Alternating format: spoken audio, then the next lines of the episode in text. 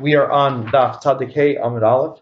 Uh, we are learning the Maimer Chayav and Islavasume Bupuria. This is an Amalek Maimer. It's going to we're learning about how to defeat Amalek, how to and what Amalek is. And there's two important um, pesukim to keep in mind. The first one is uh, Kiyad al al Ka, that uh, that, that Amalek is holding onto the throne of God, um, and the Maimer Chazal on that, which says that Amalek prevents both God's name and God's throne from being whole. And the second one is that Amalek is Rashis Goyim Amalek um, Avad. That Amalek is the beginning and end of evil. So the the Amalek uh, serves to both create evil at its at its at its inception, and also to be the lowest form of evil, the worst form of evil. Um, and he he serves to separate God's name. Now, to understand God's name, the Alter Rebbe goes through the vav of God's name. He says that that is midas, um, particularly chesed, gvur, and tiferes. Chesed is the passion for God, uh, the excitement for God, and gvura is the subsequent fear and awe of God that one feels once one feels uh, that that passionate love. And the, the and, and and tiferes is what brings the two together. In our service of God, this is Torah the the uh, the the the Kamil the Kamil which is Chesed, is the service of tzedakah.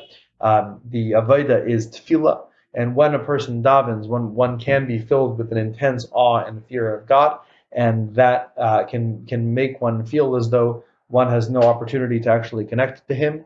Um, however, Torah serves as the uh, the connector um, that, comb- that, that that binds the two together. Now, these the the vav is is of course uh, followed by a hey.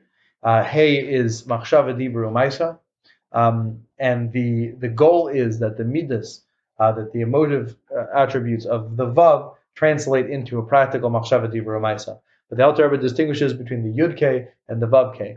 The yud k uh, begins with a yud. Yud is uh, so is, is is of course bittel, and so the the the uh, the the beginning of the Shem Hashem of this is this Yud K is one of Bittel, but the Vav K, which is from the perspective of the Makabal, from the perspective of, of us, is about our emotions and our thought, speech, and action. And in that sense, it opens uh, we, we open ourselves up to the danger of of bringing in our own ego and our own uh, limitations. And Amalek um, hops onto that, and Amalek um, separates the name of God, separates the the the the, the Yud K and the Vav K by allowing the ego of the Vav K to flourish without without feeling the uh, the Yud K.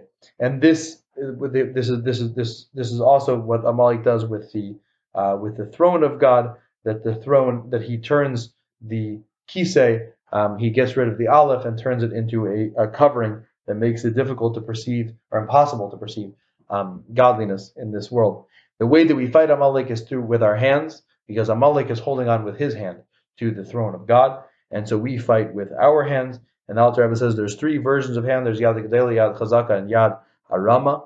Yad Gedela is Chesed, Yad Chazaka is uh, is Gevura, and Yad Rama. He says that Yad Rama does not have the Hey in front of it. Uh, when it's mentioned in the pasuk, it's it, it's it's um, it, the Hey and the Hey Hayediah indicates a certain degree of ego.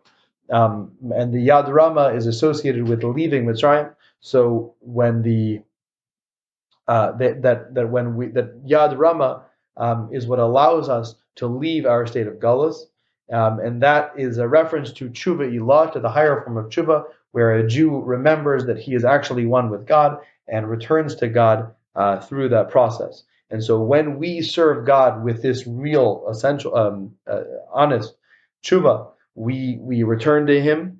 Um, w- when we serve God in this Yad Rama way, we return to Him, uh, and we return to Him in a way that transcends all of creation, including uh, that of Amalek, and that that allows us to overwhelm Him. So the and and bringing it back to the to the Purim story, Haman represents the Leisases, because Haman represents uh, the doing doing the, those those things that you're not supposed to do and just have to avoid, and Mordechai represents the things that you uh, represents represents the asay, um, the things that you are supposed to do, and the and and the and Haman has Mordechai, um, Mordechai has Haman, excuse me, uh, um, walk him around and wear the levushay malchus um, because he's he's transforming Haman. He's transforming the uh, that which hides God and, and and is in fact revealing God.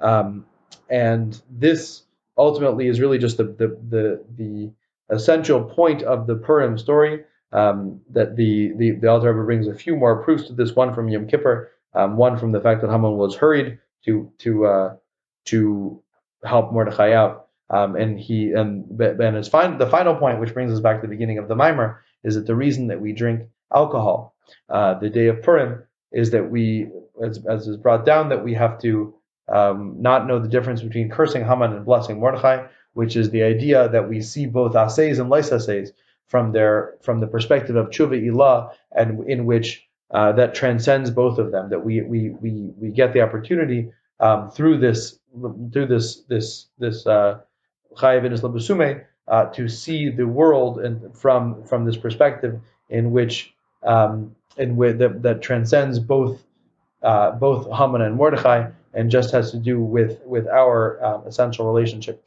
with God.